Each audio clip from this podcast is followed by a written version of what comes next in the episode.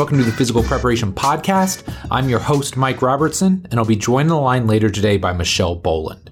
Now, before we jump into this week's episode, I want to give you a quick recap of the week that was, the week that is upcoming, and just all things that are going in in my world. So let's start with last week. Soccer is finally a wrap always seems longer than it actually is. I think it's about eight or nine weeks in total. But both kiddos had their final practices last week. Cade had his last game. Uh, unfortunately, the little guys lost. Kind of stunk because we had a lot of first graders in a first and second grade division.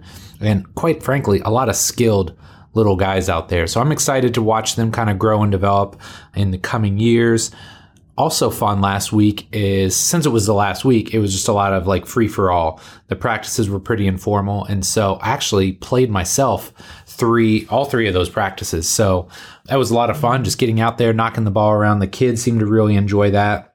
And man, I think the coolest thing was like I never really played formal soccer, at least not not in high school and college. I played like intramurals, but really my actual soccer education ended about third or fourth grade because there just wasn't a path for soccer in Muncie where I grew up, at least at that point in time, a long, long, long time ago. But man, it was fun. Like some of the guys that I was playing with, because some of the other coaches, some of the other dads got involved. I mean, they played collegiately, and I didn't feel like didn't feel like I totally embarrassed myself out there. So that was a lot of fun. Just felt good to get out there, and again, the kids enjoyed seeing dad out there. So that was a lot of fun. After soccer Saturday, chilled for a little bit, went to the pumpkin patch. Glenn Robinson III, one of my clients who I've worked with for quite a while now, has his foundation, the Ari Foundation, which is very into you know just making sure fathers play an important or a key role in the lives of their kids. So he's had some awesome events, and this was no different. Got to go hang out at the pumpkin patch. There was all kinds of fun stuff. There was a huge bounce place. There was a basically a hay bale pyramid, which I've never seen before. So Cade loved scaling to the top of that. Random barnyard animals. You had the hay ride, and of course, got to pick out some pumpkins. So the kids had an absolute blast there. That was a really fun afternoon. And then Sunday, we had Cade's birthday party. So big man turned seven last Thursday. Sunday, we had the actual party, Minecraft themed because that guy loves Minecraft. He loves Legos, anything that involves building stuff or engineering. That's the way that guy's brain is wired. So, awesome day. Got to get outside. The weather turned for us. It was really yucky in the morning. Turned out really nice. Got outside. We played some knockout with basketball. We played some soccer golf. Had him playing uh, the old school 16 bit Mario Kart on the Super Nintendo. So I felt like I did my. Uh, I did him a solid there, teaching him about the old school video games. So that was the weekend. This week, quite a few things going on. I'm actually going on Brian Panuzzo's podcast. If you go back in the archives, Brian and I did a show together. Um, just an awesome guy somebody that I really enjoy hanging out with. He's got a podcast that's geared towards men, uh, some of the struggles that men go through, balancing business and personal life. So I'm kind of excited to go on there, talk about some non training related stuff. So excited to do that. I actually have a podcast day this week where I have, I think it's Katie Jones. Hopefully, I didn't butcher her last name, but Katie from uh, University of Louisville is going to be coming on. I got Josh Bonnetal formerly of the Chicago Bulls, formerly Purdue University men's basketball, and now he is with the Future Fit app. So excited to catch up with Josh. And then Alex Effer from Toronto and a former intensive day ocho attendee along with myself. So really good podcast coming up Thursday. Excited to get all them on. And then last but not least, the coaching. I keep joking around, but this is like off season 2.0 here because Ty has been here for six months, but Glenn, we ramped up for two months. He was gone for two and a half, three months, and now he's back. So got my guys continuing to roll indefinitely. Quite frankly, we don't know when the season's going to start. I've heard as early as MLK Day, the end of January. That seems very ambitious, considering I know the NBA wants fans in the stands. So I'm thinking more along the lines of early March. But you never really know. So I am doing what I do try, trying my best to take amazing care of these guys, keep them healthy, keep them feeling strong, and just getting them ready for that season whenever it comes around. So, like I said, did my best to keep this a little bit shorter today. I feel like sometimes I can be a little long winded, but just get excited. Love filling you in on what's going on in my world. So, take a quick break, and then we're going to jump into this awesome new episode with Michelle Boland. Hey, my friend, let's take a moment and talk about online coaching. Not a day goes by where I don't get an email, direct message on social, or a random comment on my website from someone who wants to get into great shape but doesn't know where to start. And look, I get it because I've been there too. But if there's one distinct pattern in my life with regards to training, it's this. When I have a coach, I always get better results than when I'm trying to figure it out on my own. If you're struggling to get into great shape, or have issues you need to work around, or maybe just need some accountability from someone you can trust, then maybe it's time to consider online coaching with your boy MR. I've been working with online clients for the past 14 years, and while many people assume I only train athletes, the vast majority of my online clients are actually fellow trainers, coaches, and fitness professionals. So if you're interested in starting up or learning more, please send an email to mike at robertsontrainingsystems.com with the words online coaching in the subject line. From there, I'll send you an email and detail exactly how the entire process works. However, I can tell you this much.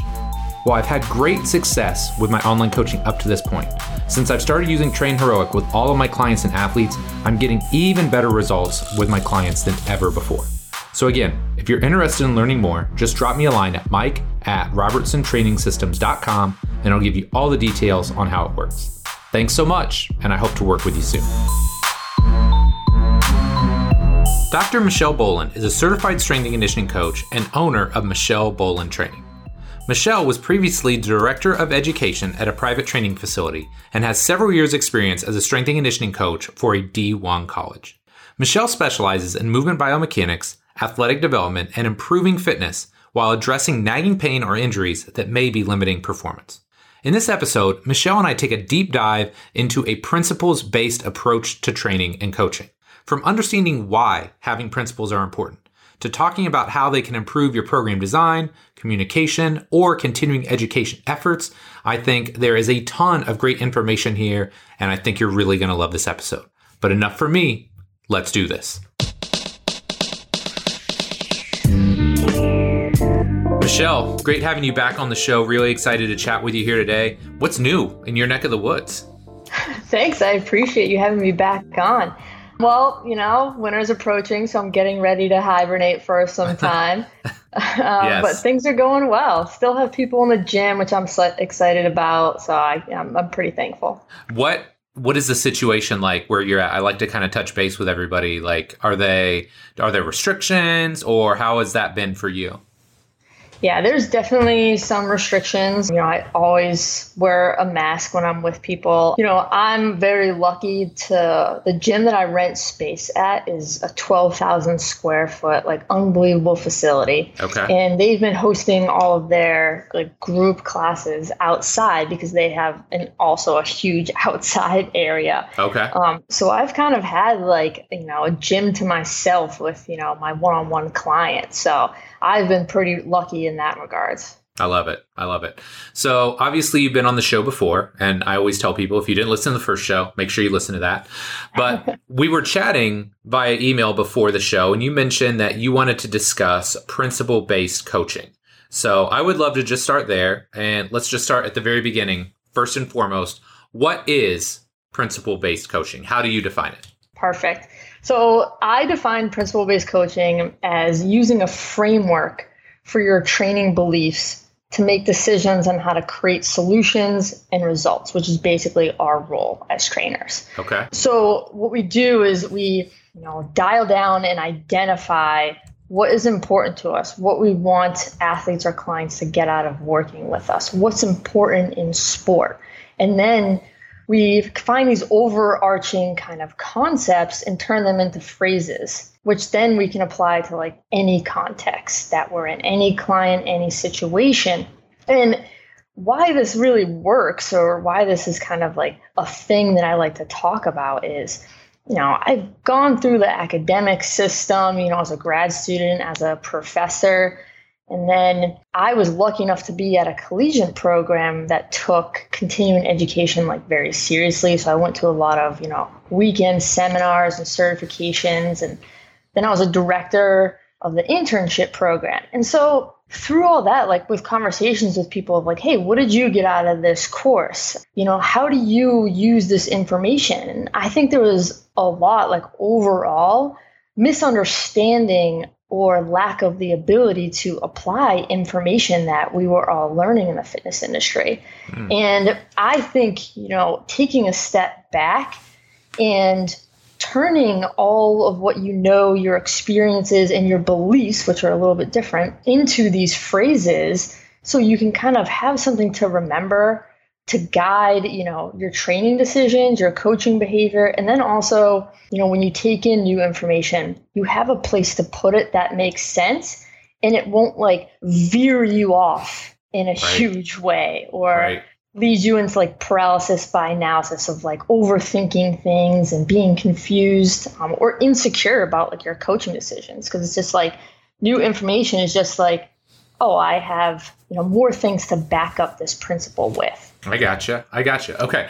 So, with that being said, we've given us kind of like this working definition. Here's a big question. So, we're just going to dive right in. As a coach, a trainer, or a therapist, how do you go about discovering your guiding principles? Perfect. That's a great question. So I think as a teaching tool, you know, we all are better at describing other people than ourselves. I yes. think we do yes. that very, very well. So I believe like the first step is, you know, looking at an experience that you've had, a mentor that you've worked with. So say for example, you know, your mentees or people who've done your internship programs or learn from you because you put like a crazy amount of information out can they sit down and really kind of discern the qualities that are important to you? What's your value system? Basically, like what are you trying to tell them as like overall overreaching things that are just important in everything that you do. Sure. And being able to kind of like discern qualities from other people, I think is the first step. And like pick apart their information and turn it into principles and then the next step would be going to yourself. Like, what are you doing on a regular basis with your clients and athletes? How do you teach people things? What do you view as important in like sport if you're working with athletes or experience if you're working with like a general population client? And the two ways to be able to really do this is a mind mapping activity. Okay. So basically putting like an idea on paper or say you know, if I took a piece of paper and wrote like Mike Robertson, circled your name, and then I created like branches from that. And a mind map is don't worry about like relationships to other things. Just like write everything you know about like what you've learned from Mike Robertson. And that will really lead you into being able to point out like concepts and maybe similarities between like things that you think are important or have learned from other places. And then concept mapping, that's more like starting with something at the top and then bleeding down from that. And that's where you really want to create relationships. So I could say the word performance. And now I can kind of come down. Hey, what did I learn from Mike Robertson in relation to performance? What did I learn from this other weekend course that I took regarding what performance is? And then like bleeding down from that. And then once you do a lot of these activities, you begin to find similarities between things in like your coaching style. And then it's like putting all that like kind of together. Yeah. No, I, I love that. And I think this is something that too often nowadays we get caught up in this trap as coaches, as trainers, especially because like that's the world that, and the space that we're in but I think too often we get caught up in this idea of like keeping up with the Joneses with regards to content or information and not taking enough time to watch a piece of content and then reflect on it and figure out like is this even valuable? Like is this even something that works within my principles? Yeah, 100%. I you know, people ask me about like my learning strategy sometimes and I say I go through peaks and valleys. So like I'll consume information and then I'll just cut myself off. Mm-hmm. And then I try to spend a lot of time with my notebook consolidating that information and being like, is this useful to me? Like, you know, I have this knowledge, but am I going to turn it into one of my training beliefs? Basically, like, am I going to apply this? Mm-hmm. You know, I think, I think, you know, in the shift in the industry that we're seeing right now, I see this a lot with kind of like breathing work. Mm-hmm. You know what I mean? Like people yeah. are acquiring information about like why breathing is useful, but like, you know, if you're dealing with a lot of fitness clients, depending on the source of that information, I think people are having difficulties on like where to put that and like turning it into something that they believe is important for fitness. Right, right.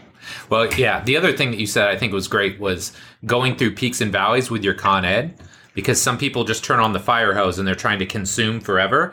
Versus, mm-hmm. uh, I am 100% with you. I like that approach of, hey, I'm gonna I'm gonna take in a bunch of stuff for a while, and then I don't remember the word that you use, but I just think of it as assimilation, right? Like, how am I gonna assimilate all of this and actually put it into what I do. And sometimes you're not, right? And like that's okay. Sometimes stuff just mm-hmm. doesn't work for you or your environment, but you're going to take those things that are working and you're going to apply them. So let's take this a step further. How does having a set of principles enhance or prime your learning in your continuing education? No, that's awesome. So it creates a framework where kind of like think of like a funnel system. Mm-hmm. I take in new information from going to some like a seminar or whatnot and I think that's the respectable thing to do to continue to grow. But what happens is most of that time, that new information, like you said, you don't apply it into what you're doing, or you just get so lost on, you know, disregarding everything that you're already doing and dive in deep into like all that you've just learned. And what helps is creating a funnel, which is like what your principle serves as of like, here's like three or four phrases or categories of like what I believe is training is. Where does this information fall within these things? What does it add to? Maybe you learn a new exercise and you're like, oh, that falls under this principle without like changing what you do. Mm-hmm. And then as you learn new information, you can say, hey, is this useful to me? Does this fall in line what you know my value system or the message that i want to tell people or train people with and no then that's great. Like you may find that information interesting and you may enjoy like your learning experience from that but just like disregard it. And in terms of like what you do on a daily basis. Yep. but then if something is extremely useful like now you have a place to put it. Now you know kind of like where it goes within like your systems and what you're doing. Yep.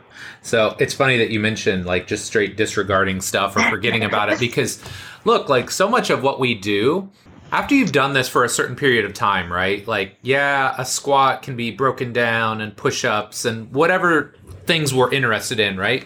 Mm-hmm. But that's like 80% of what we do, right?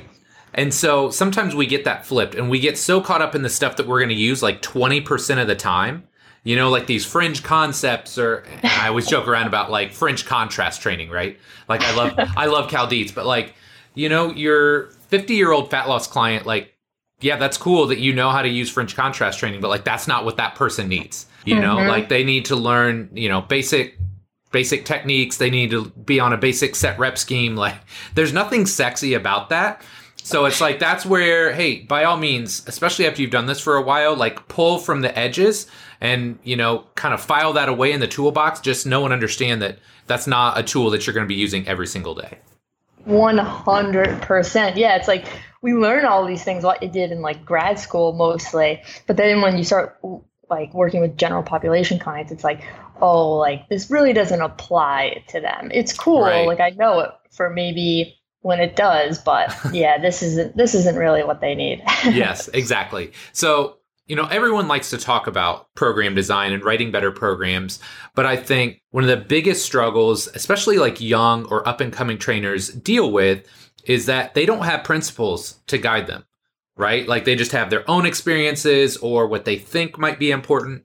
So how does having a set of principles whether it's regards to training or coaching enhance your program design process Wow, this is a great question because this is all about application.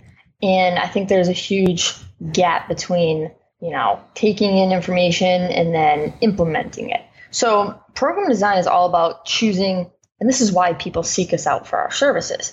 You know, what variables we're going to emphasize and de-emphasize, you know, on a either a session to session basis or like over time. So principles, how I implement them is using them as teaching tools.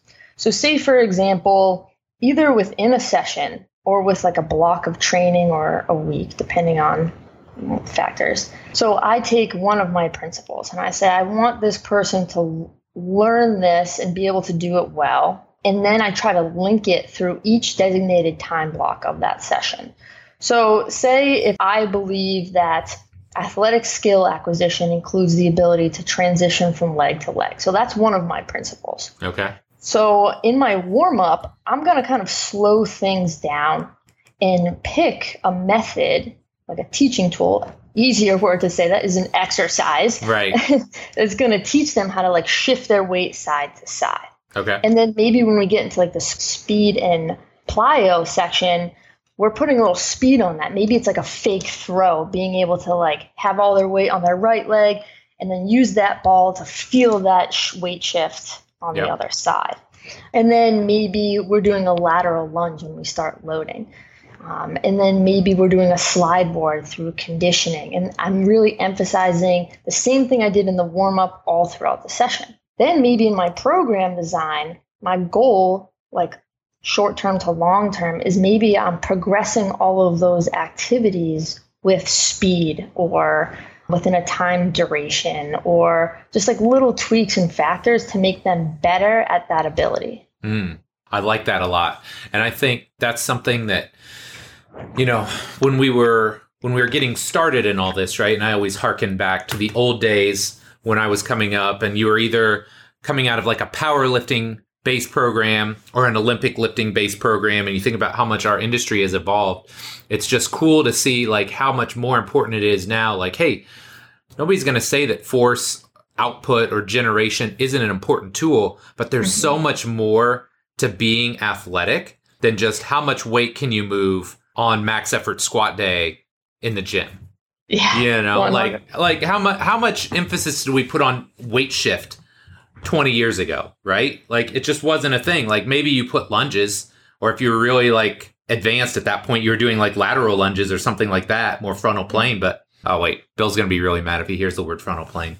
But but you know what I mean? Like mm-hmm. it's just how much our industry has evolved in that period of time. It's just cool to see that. And I love that idea of if it's important and if it's one of your guiding principles, like make sure you're gonna layer that in multiple times throughout the session. It's not like you do three sets of lateral lunges and all of a sudden you've got all of the the motion and the ability to to load and propulse that you would like. Yeah, 100%. And you know what you said about, you know, the foundation of you know our industry has really come from the sports of like olympic lifting powerlifting and even like bodybuilding sure. and remember those are sports yes. and i really think you're seeing the shift in the industry right now which people like yourselves are doing of creating exercise categories related to actual sport that you're kind of trying to turn like an athlete or transfer that athlete into. So, like, you know, in the sport of basketball, can we create movement categories for, you know, either patterns or skills?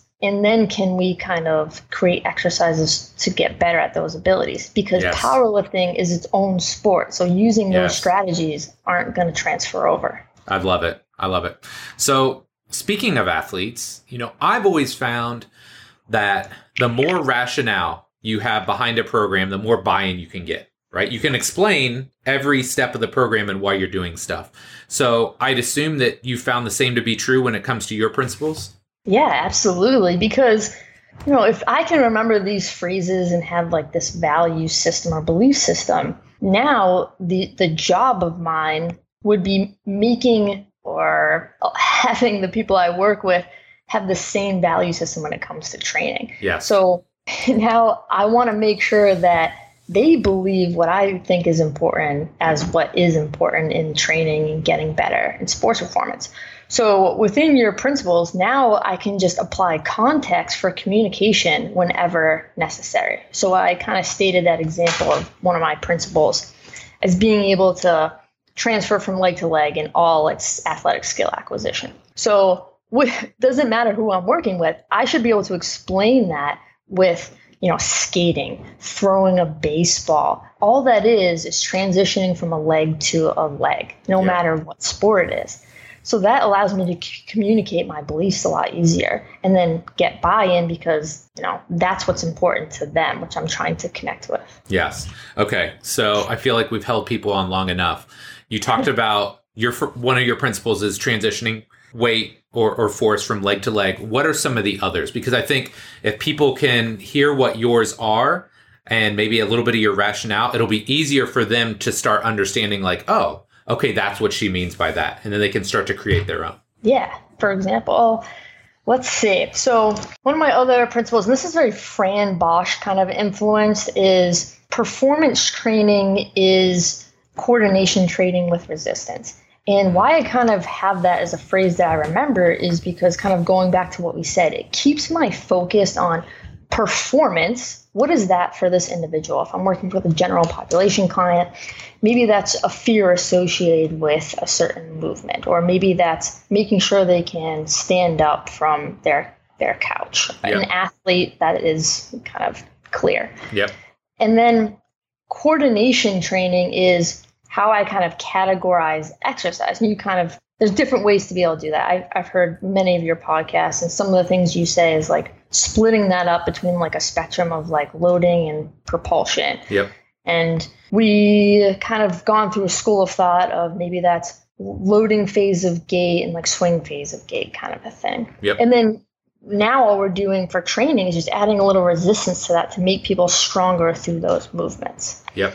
And then another one would be proximal structure position influences movement at distal structures. Yes, you could say vice versa, but I use it as a learning tool to kind of carry over, you know, a foundational position and I feel that that helps people learn other movements easier. Yep. And that's that's like focusing on like thorax and pelvis position through throughout things. Not everything, but and then my last one is kind of like my instead of my training principles, that's like movement focus. One of my principles of a trainer, which is kind of like, you know, how I want my behavior to be, like what my client's experience is. And that is growth is experience in various types of hard work. So that's basically me being like responsible for a position of influence over the people that I work with. So I don't want people to believe that the only type of hard work is like this physical, brute kind of strength hard work. I want right. it to be like, you know, doing a sensory based activity is just as hard. Having humility and gratitude um, is just as hard. Going home and having good nutrition and sleep practices are just as hard as what you do in the gym. Mm. Um, so those are some of my principles that kind of guide my coaching. I love that, and I like that idea of hard work isn't just like the physical brute force output based stuff, right? Because not just us, but especially the clients and athletes we work with, there is definitely a segment of them where that's like their only focus, right? It's like if I'm not smashed when I walk out of the gym, it wasn't a good workout. But like you alluded to, sometimes that sensory based stuff is the hardest part of their workout you know, or it's the thing they need the most, and therefore it is the hardest thing for them.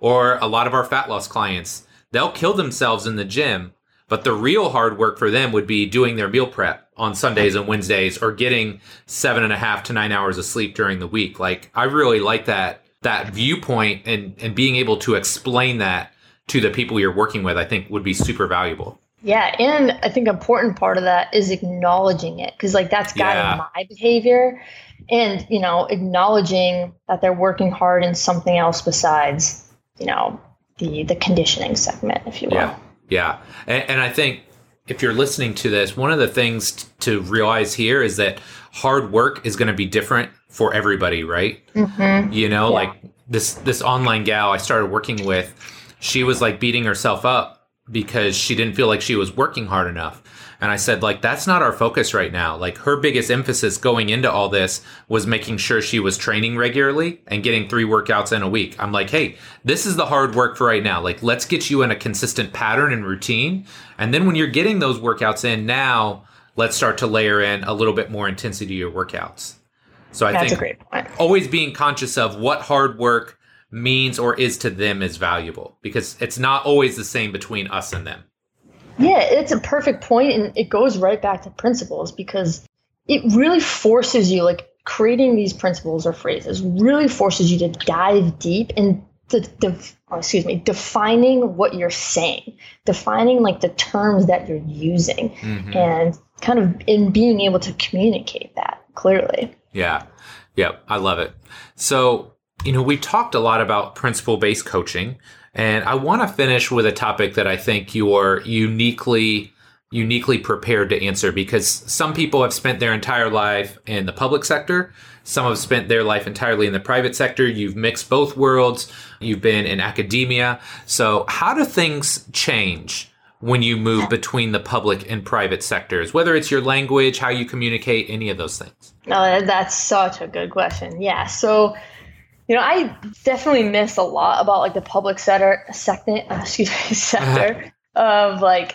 who doesn't want to work with 18 to 20 year olds who work hard and you don't really have to create you know motivation or effort. Yeah. And it's great experience too because you're working with you know you have a large population. So i had like 80 client uh, excuse me 80 athletes i believe so you got a lot of experience very quickly yes and for that i think i was able to really gather like my fixed movement principles, meaning like very training based and very like results oriented in terms of like sports and performance.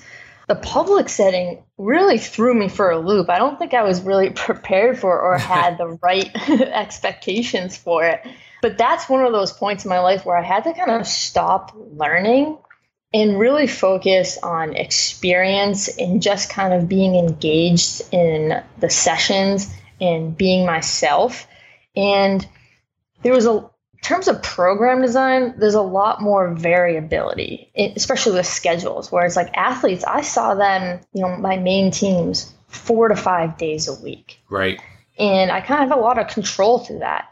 And then the public, I may see someone one day a week to three days a week. And I think, and there's a lot more variation through their schedule. Um, they may go on vacation and whatnot. So taking session by session is much more of a focus now with my general population clients in creating an experience and in, in being engaged.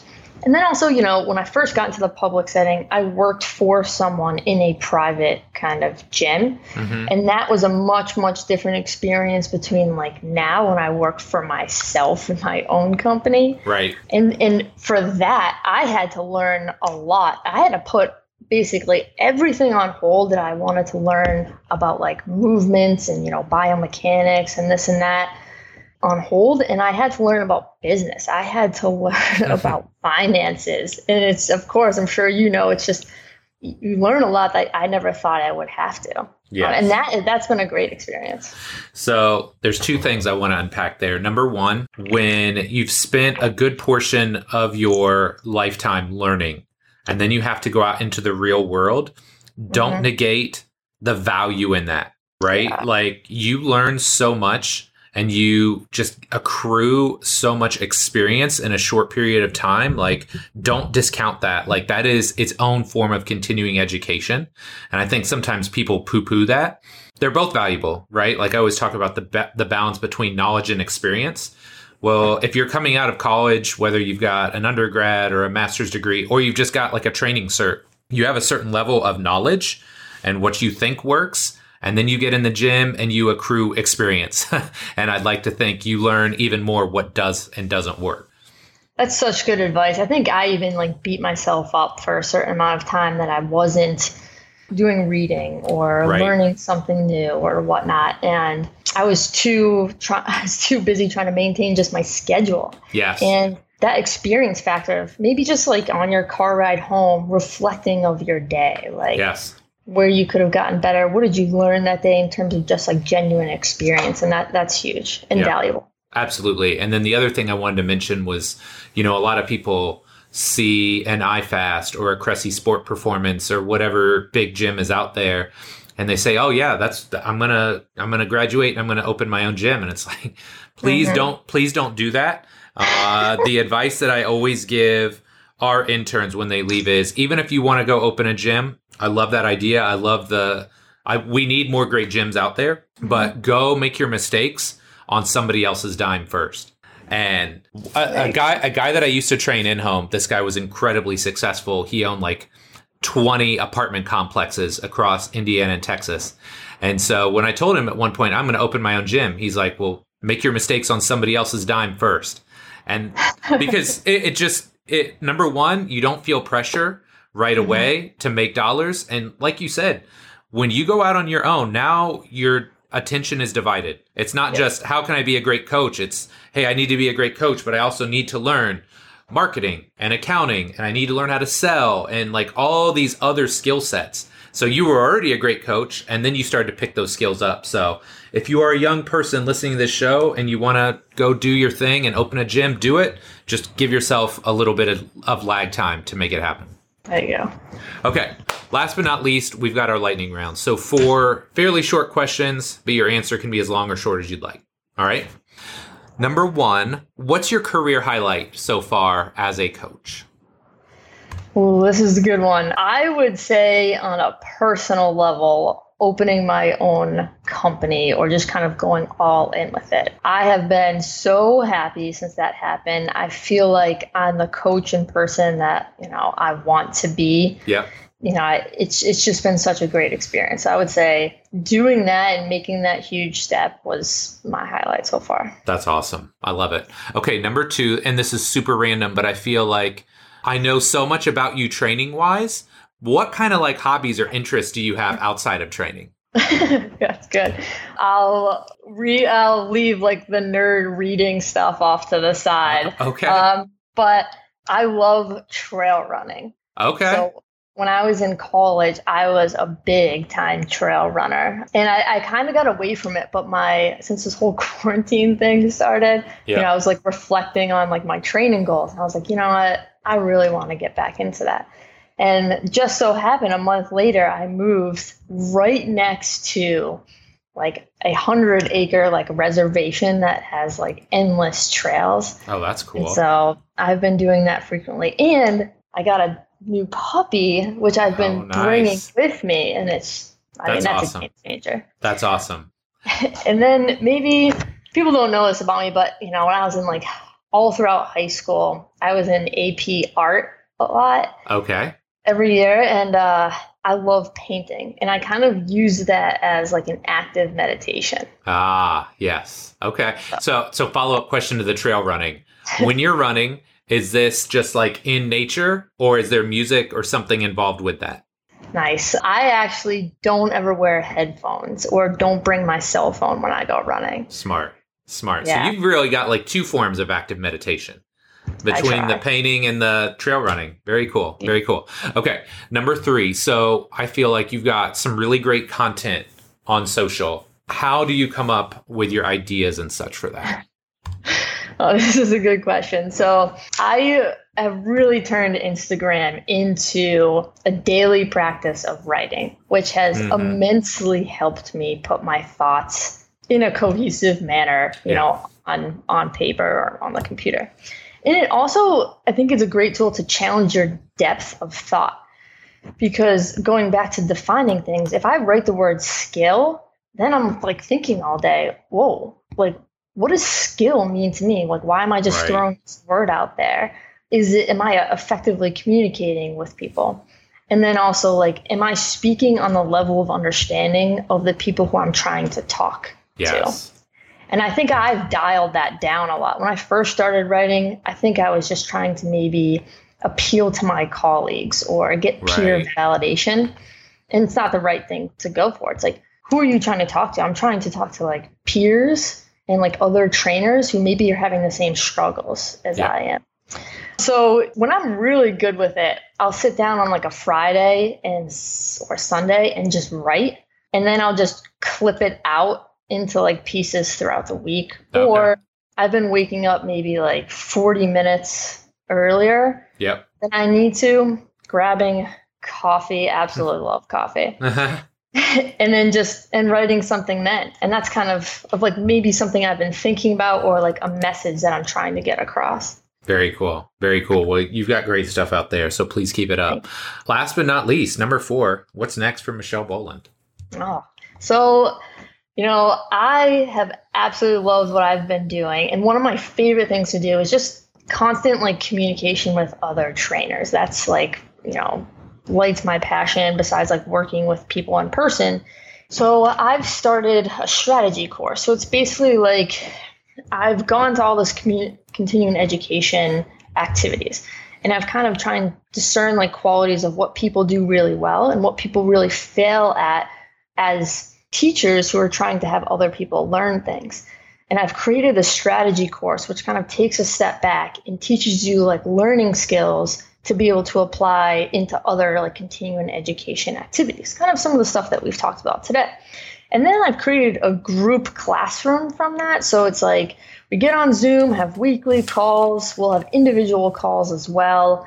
We'll give each other feedback through a community forum about going through all these steps and doing it together and kind of getting, getting everything done in like a 12 week form or time period. Um, and the next one I'm opening up starts October 12th. Okay. Um, so I'm very excited about that. Awesome. Well, make sure if you are interested in what Michelle's talking about and you want to learn more about that, where, well, this kind of goes into my next question. Where can my listeners find out more about you and everything you got going on? Perfect. They can go to michelleboland-training.com or I'm very active, as you alluded to, on Instagram, and that's dr.michelleboland. Did somebody else steal like michelleboland.com? I think so, yes. I actually got an email, I think it was a few months ago, asking if I wanted to purchase it. And I was like, no, we're good. oh, man. So, yeah, somebody actually swiped up MikeRobertson.com. I think he's like a realtor or something. But it doesn't matter because if you Google Mike Robertson, I'm winning. Yeah, that's right. First that's page Google domination. search. That's right. awesome. Well, Michelle, thank you so much for coming on. This was really great, and it was great to catch up with you. Thanks for having me, Mike.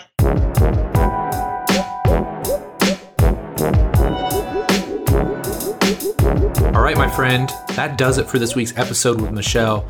Really hope you enjoyed it. Like I told you up front, this was a deep dive into everything principles based from communication skills to program design to better honing in on what you need to focus on with continuing education. I hope you took something away from it. And it, whether you're a ranked newbie in this game or a seasoned vet, I think going through this process and outlining your own principles is one of the most valuable things you could ever do for your career. So I hope you enjoyed the show. If you did, I've got one or two favors to ask. Number one, if you're not already subscribed, do me a solid and go ahead and do that right now. Wherever you consume podcasts, we are probably there. iTunes, Stitcher, SoundCloud, Google Play, Spotify, Amazon. We're everywhere, my friend. So if you want to get this knowledge dropped in your inbox every single week, go ahead and subscribe now. If you already subscribed, thank you. Do me one more favor and go on to iTunes, give us a rating or a review.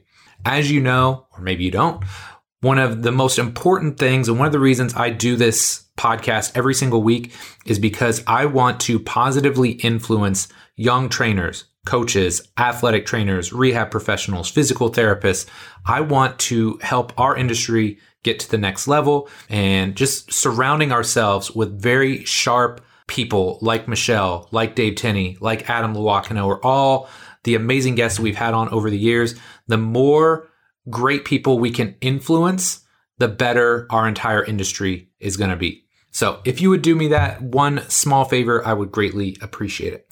So, my friend, that does it for this week's episode. Love and appreciate you, and we will be back soon with our next episode. Take care.